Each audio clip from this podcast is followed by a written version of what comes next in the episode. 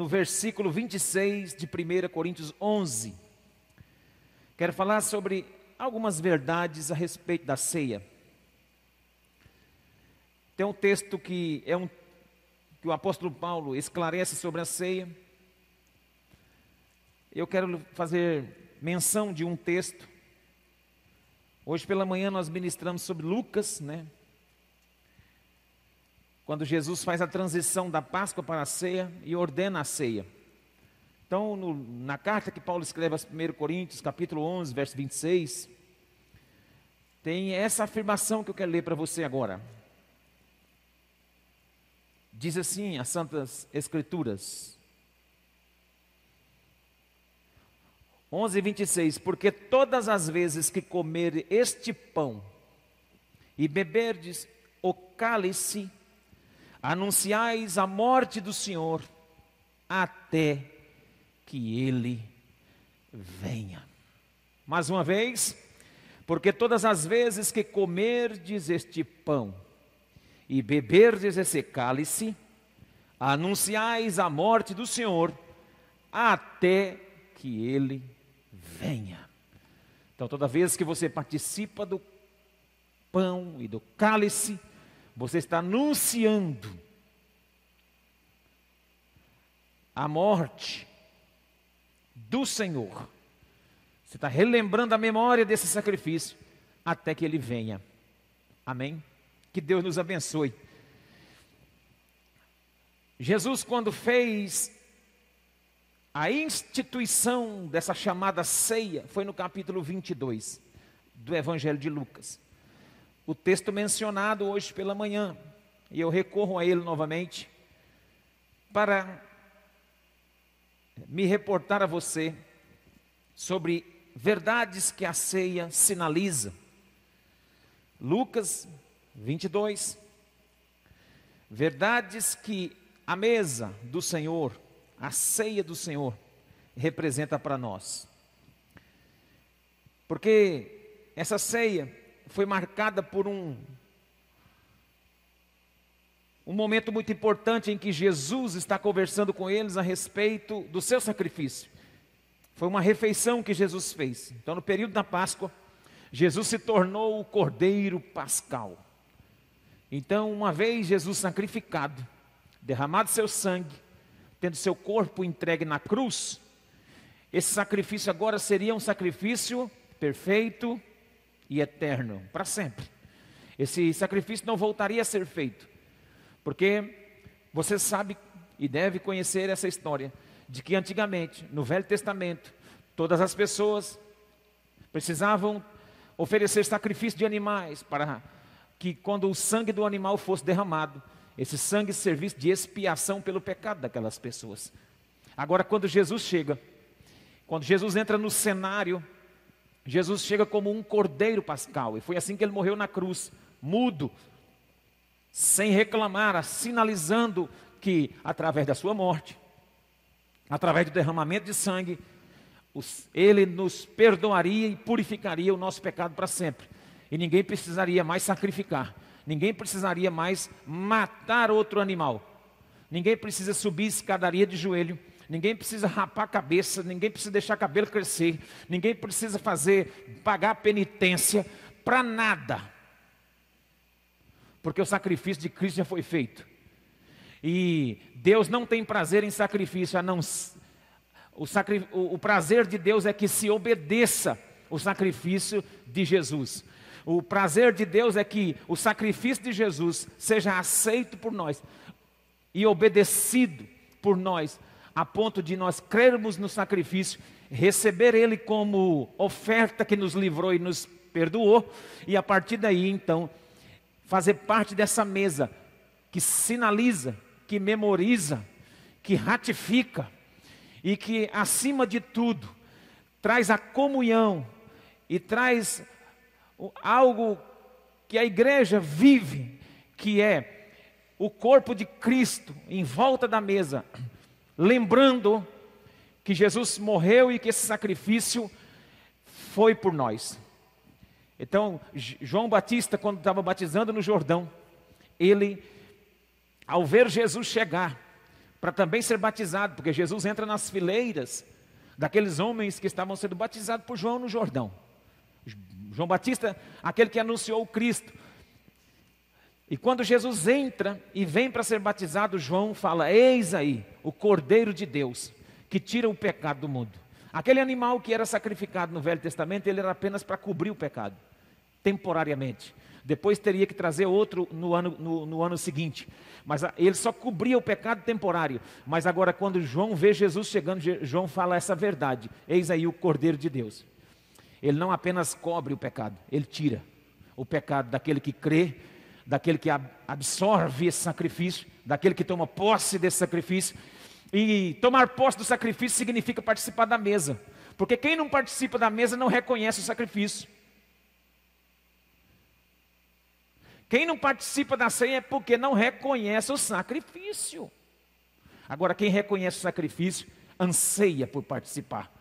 Tem prazer em querer estar em volta da mesa junto com os irmãos para celebrar, para simbolizar, para memorizar a morte do Cristo até que ele volte. E quando ele voltar, ele diz nesse texto de Lucas 22: essa é a última que eu, o último cálice que eu vou tomar com vocês depois vou tomar com vocês essa ceia no meu reino. Então está tendo está, está sendo preparado a bodas do Cordeiro, uma grande ceia, uma grande festa. Jesus está preparando para todos aqueles que são salvos, aqueles que participaram da ceia aqui, aqueles que perseveraram em volta da mesa aqui, vão participar da grande mesa, da grande bodas do Cordeiro que está para chegar. E os sinais que estão acontecendo na terra tudo indica que já está próximo a nossa entrada nos céus na eternidade para participar das bodas do Cordeiro. Só quem vai para lá dá um sinalzinho com a mão assim, fala eu vou, glória a Deus e dá um aleluia aí. Então, nesse, nesse, nesse ato em que Jesus reúne os discípulos, ali no capítulo 22, a partir do verso de número 7, Jesus vai declarar algumas coisas. E ali é uma refeição, num cenáculo que foi montado, que os discípulos procuraram, prepararam, que os discípulos obedeceram, foram atrás. E Jesus ali falou para os discípulos: Isto é meu corpo, que é dado por vós. Veja o verso de número 19. 22, 19 de Lucas. E tomando um pão, e tendo dado graça, partiu e disse: isto é meu corpo, que é dado por vós. Fazei isto todas as vezes que comer em memória de mim. Jesus diz também, após comer esse pão, tomou o cálice. Ele disse no verso de número 20: Esse é o cálice da nova aliança no meu sangue, que é derramado em favor de vós. Essas palavras e atos têm significado, têm verdades contidas nessas palavras que Jesus, aqui nesse ato de ceia, não agora mais uma Páscoa, não agora mais uma religião, não agora mais um sacrifício de um animal, mas agora o sacrifício de Jesus está sendo anunciado. Ele mesmo vai passar por esse ato sacrificial para perdoar os nossos pecados. Então, isso destaca algumas verdades, nós precisamos ver. Eu acredito que eu já tenha comentado com vocês a respeito disso algumas vezes em algum momento de ceia. Primeiro, nós vamos ver aqui a preocupação de Jesus explicar para eles sobre a morte. Jesus vai dar ênfase, a primeira verdade é essa, a ênfase da sua morte. Jesus está dando instruções para o seu próprio culto. Jesus vai fazer um culto e a oferta do Calvário é Jesus. A oferta da cruz. Esse culto memorial, Jesus vai prestar um culto com o seu corpo. Vocês estão me entendendo? Ele vai se oferecer. E para isso ele precisa morrer. Eles deveriam comer o pão, beber o vinho em sua memória. Isso representaria não somente o corpo vivo de Jesus, como também o corpo dado em favor de, deles. Então eles teriam ali a oportunidade de participar daquela, daquela ceia introdutória que Jesus estava dando como instruções na frente do Cristo vivo, mas a partir daquele momento em que Jesus fosse sacrificado e morresse, eles teriam que continuar a participar disso em memória da sua morte. Celebrando o sacrifício que foi feito. Então eles aquela ceia representava o Cristo que estava diante deles, mas também representava o corpo de Cristo que seria dado. E o vinho também representava o sangue derramado. E aqui eu quero dizer para você que tudo isso apontava para a morte de Cristo. E interessante que dá para entender aqui agora que Cristo deixa bem claro que ele não queria ser lembrado apenas pelo seu nascimento ou pela sua vida. Ele deixa bem claro para os seus discípulos que ele quer ser lembrado pela sua morte. Então a ceia é isso, lembrar a morte de Jesus. Essa é uma verdade absoluta. Quando você vem para a ceia, você vem lembrando a morte do Cristo. Ele morreu por mim. Esse pedacinho de pão lembra o seu corpo que foi entregue por mim. Esse cálice lembra o sangue dele derramado por mim. Segunda verdade, o propósito dessa morte. O propósito da morte de Cristo, por exemplo, o escritor Mateus, no Evangelho de Mateus, no capítulo 26, no verso 28, Mateus 26, 28 diz assim: Quero ler com vocês, Mateus 26, 28, o texto vai dizer: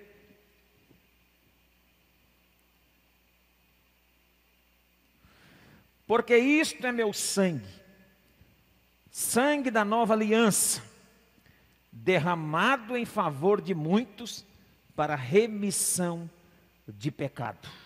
Essa é a declaração verdadeira e ela é maravilhosa através do sangue derramado em sua morte. Ele estabeleceria uma nova aliança. E essa no nova aliança, irmãos, ela contém promessas maiores contém perdão de pecado, justificação, isenção. O miserável pecador, o condenado era eu. E nesse ato de se entregar, o propósito dele era apagar o pecado, era aniquilar o pecado. Em Cristo você está totalmente perdoado. Em Cristo você está totalmente perdoado do pecado. Agora, o que você, o que você então, a partir de Cristo, vai fazer? São atos pecaminosos, porque o pecado que te levava e que tem poder de te levar para o inferno, esse, Jesus já cravou na cruz, cancelou o poder da sua ação. O propósito é de anular a força do pecado e esse pecado que tinha como o seu salário a morte, todos nós estávamos destinados à morte. Jesus vem então e compra isso, e como se fosse um pagamento de uma nota promissória, Jesus vai e derrama o seu sangue, sangue de quem nunca pecou, e esse sangue é o preço, o valor de todos nós. Então você está livre do pecado. Existe a diferença que as pessoas cometem pecados. Atos pecaminosos afrontam o coração de Deus, afrontam a santidade de Deus e nos afasta da intimidade com Deus. Agora, o sacrifício de Jesus não será feito outra vez por causa de atos pecaminosos. Atos pecaminosos têm a ver com a nossa natureza que ainda não morreu. Atos pecaminosos têm a ver com a nossa voluntariedade carnal. Atos pecaminosos têm a ver com o volume de, de pensamentos, de desejos, de concupiscências, de anseios carnais que nós ainda alimentamos, mesmo tendo consciência que Cristo sacrificou para romper de uma vez com a escravidão do pecado. Por isso que tem crentes que ainda alimentam a sua carne pecando, cometendo atos pecaminosos. Por quê? Porque de fato ele entendeu que Jesus já morreu por ele, que ele foi, foi perdoado através de sacrifício. Porém, a sua carne ainda fala mais alto. Porém, os desejos, as inclinações da sua carne ainda fala mais alto. Então, o que temos que combater e entender é que o sacrifício de Jesus, o propósito já foi cumprido. O propósito é de aniquilar, de, de acabar com a força do pecado, que era uma lei que estava nos condenando à morte. Esse Jesus já cumpriu e nós temos vidas, vida a partir disso.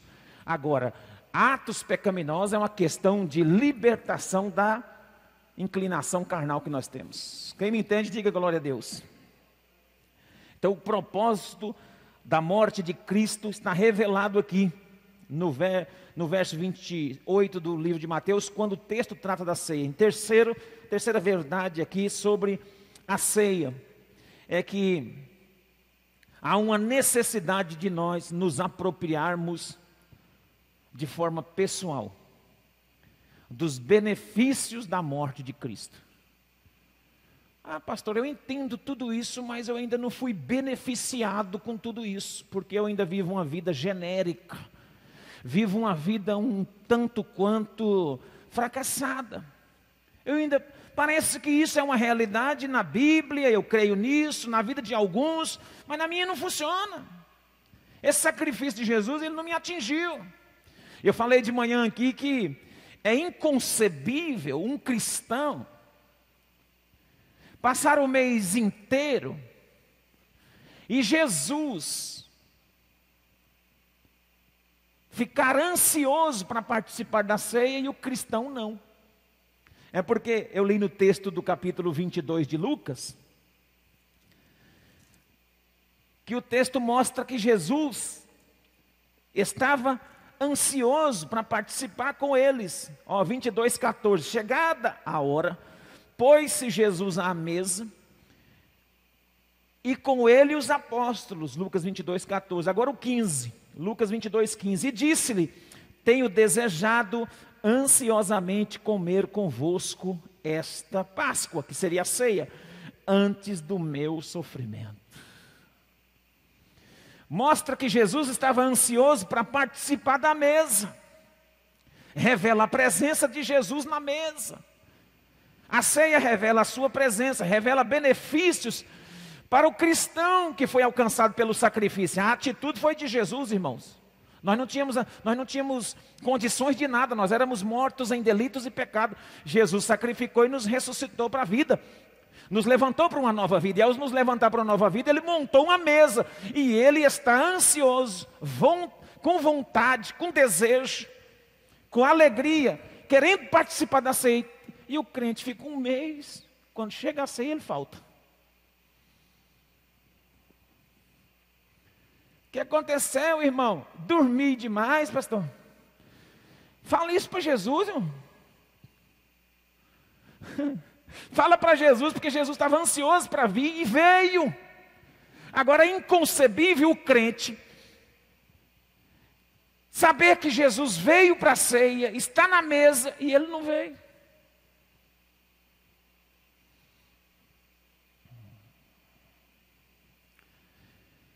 Não sou eu que estou dizendo, é a Bíblia que está dizendo. Jesus estava ansioso para participar com eles. Jesus gosta desses momentos conosco, gente. Jesus gosta de estar em volta da mesa. A mesa representa comunhão, a mesa representa relação, a mesa representa paz, alegria, provisão.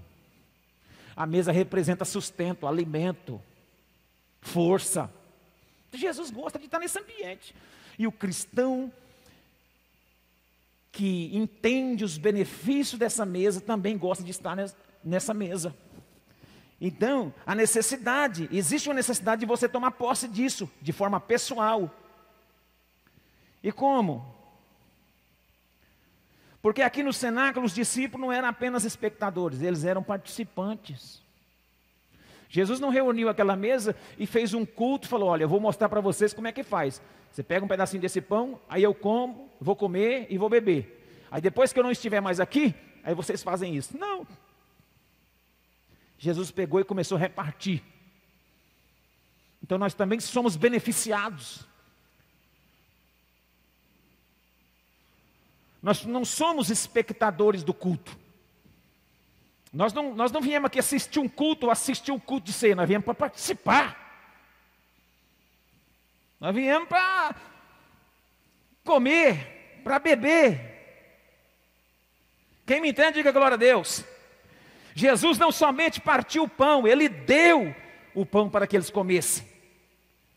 Não somente derramou o vinho no cálice, mas também deu para que eles bebessem.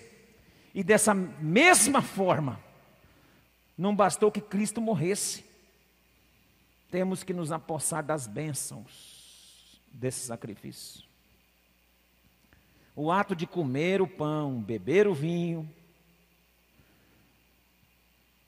foi e é uma parábola viva.